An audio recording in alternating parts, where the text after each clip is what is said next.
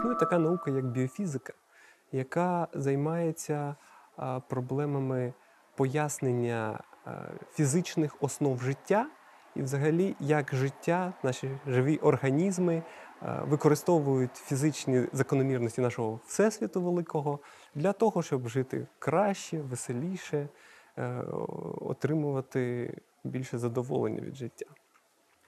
Е, І біофізика, звичайно, це дуже-дуже дуже широка наука. Хоча вона досить молода, вона займається дуже дуже різними проблемами. Наприклад, як рослини сприймають світло від нашої найближчої зірки сонця, як е, а, клітини навчаються а, отримувати енергію з різних джерел, як від тепла, е, так і від якихось неорганічних солей, від інших тварин та рослин.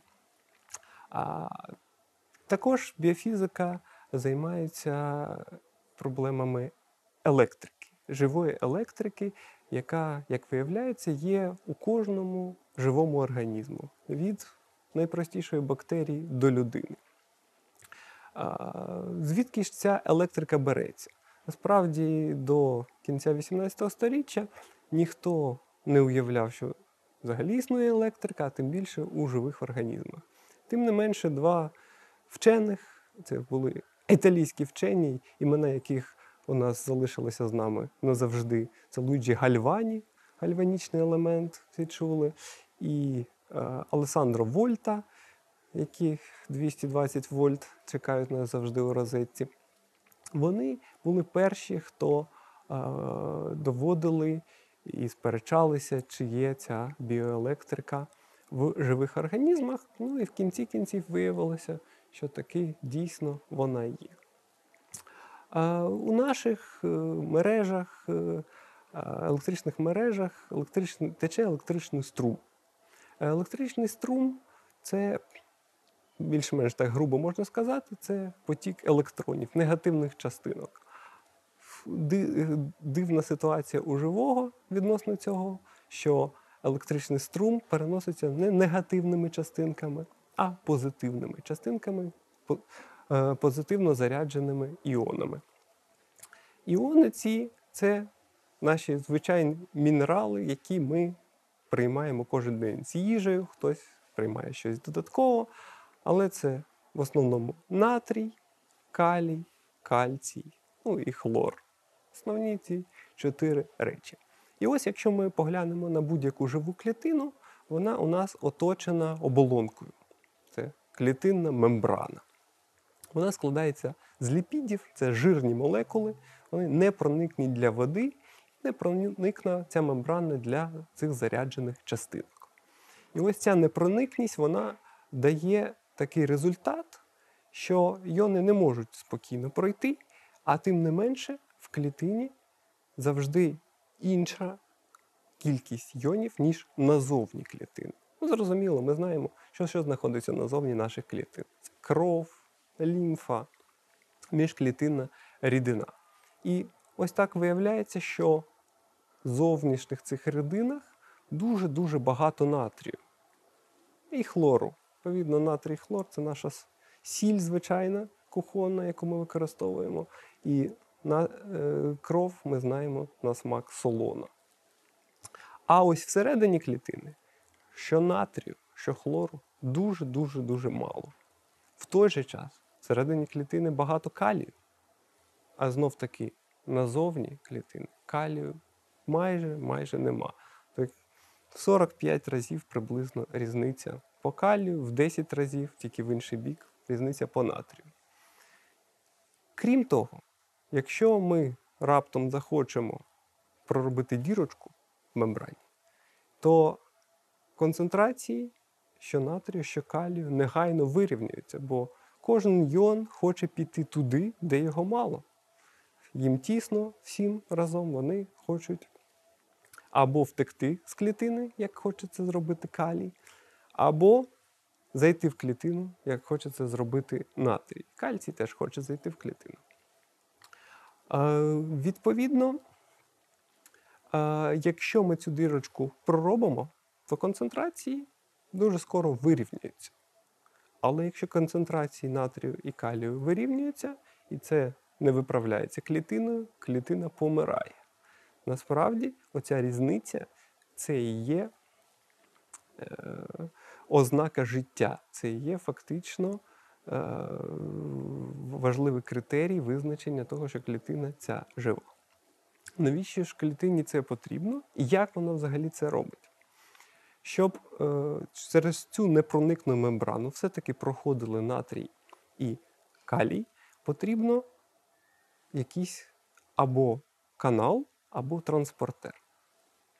Транспортер це, чи як ми біофізики називаємо, це помпа, насос. Дійсно, це такий насос, це білочок, який бере і закачує калій всередину клітини, а натрій виганяє. І він працює весь час. Ну і ви розумієте, що насос це така штука, яка вимагає затрат якоїсь енергії. І дійсно насоси клітинні, звичайно, не металеві, не дерев'яні, а білкові насоси. Ці білки вимагають енергію. Енергія в нас в клітині запасається у вигляді аденозин трифосфорної кислоти, АТФ, який всі багато людей чули. І а, ці- ці- цієї молекули АТФ для цих насосів треба дуже-дуже багато. Ви собі уявляли, це більше 30% всієї енергії, які споживає кожна клітина, витрачаються лише на ось цей процес вигнання натрію і загнання всередину калію. То ми там щось робимо, думаємо, спимо, їмо, а все одно кожна клітина має вигнати натрій і загнати калій. Навіщо ж воно так- так- так- таке дороге задоволення клітині? А воно тільки для того, щоб в певний момент натрій і калій рухалися самі собою. Тобто, якщо тут клітина витрачає багато зусиль, вона накопичує якусь енергію. А оця енергія накопичується у вигляді електричної енергії. І натрій, і калій вони заряджені. Всередині клітини багато негативного заряду. Натрій, який виганяється назовні, він позитивний. Таким чином, на мембрані, на цій перетинці, е, утворюється щось на кшталт батарейки. Тобто зовні плюс, знизу мінус. І таким чином у нас весь час заряджена батарейка. Створюється потенціал, да? Якась як у нашій якогось акумулятора, який ми використовуємо для ліхтарика чи для е, музичного плеєра. Але потенціалу недостатньо. Треба, щоб пішов струм. Коли піде струм, щось може статися. Вмкнути світло чи музика заграти. Тут те ж саме. Має бути провідник, через який піде струм. І цим провідником є інший вид білків це канали. Канали це дуже прості білки. Це дірочка, яка може відкриватися або закриватися. Все, дірочка з воротами. Хоп-хоп, відкривається, закривається. Вони не вимагають ніякої для цього енергії. Просто входить або не входить. А як відкрити ворота? А ворота якраз всі, вся, всі тонкощі цих каналів це ворота. Ворота можуть відкриватися на зміну температури. Ворота можуть відкриватися на зміну електричного струму. Ворота можуть відкриватися навіть на механічне, як, е, на механічну дію на клітину. На клітину потиснули, вона зігнулася, шматочок мембрани штурхнув ці ворота, вони хоп і відкрились. Насправді багато воріт відкриваються хімічними е, речовинами, молекулами. Коли ми з'їдаємо гострий перець, молекула з цього перцю потрапляє до нас на язик і одразу відкриває е, канал, який відповідає також на тепло. Тобто одночасно ми відчуваємо і гаряче, якщо ми багато цього перцю покладемо на язик, то ми будемо навіть біль відчувати, бо цей е, канал також активується біль, е, болем. Відповідно, ворота можуть відкриватися різним чином, і коли клітині потрібно, вона увесь цей запас заряду, який в неї зберігся, оця батарейка на мембрані, вона просто відкриває ворота, і натрій входить всередину. Коли натрій входить всередину, всередині клітини стає дуже-дуже дуже багато позитивного заряду. Клітина таким чином дізнається, що щось сталося, що щось змінилося, і негайно починає виконувати якусь роботу. А яку роботу може виконувати клітина? Якщо це до нервової клітини прийшов цей сигнал, значить вона пошле, надішле електричний імпульс далі по своїх довгих-довгих відростках кудись до інших нервових клітин, у мозок або навпаки до м'язів. Якщо до м'язу прийшов цей сигнал, цей струм передасться м'язам і м'язи скоротяться.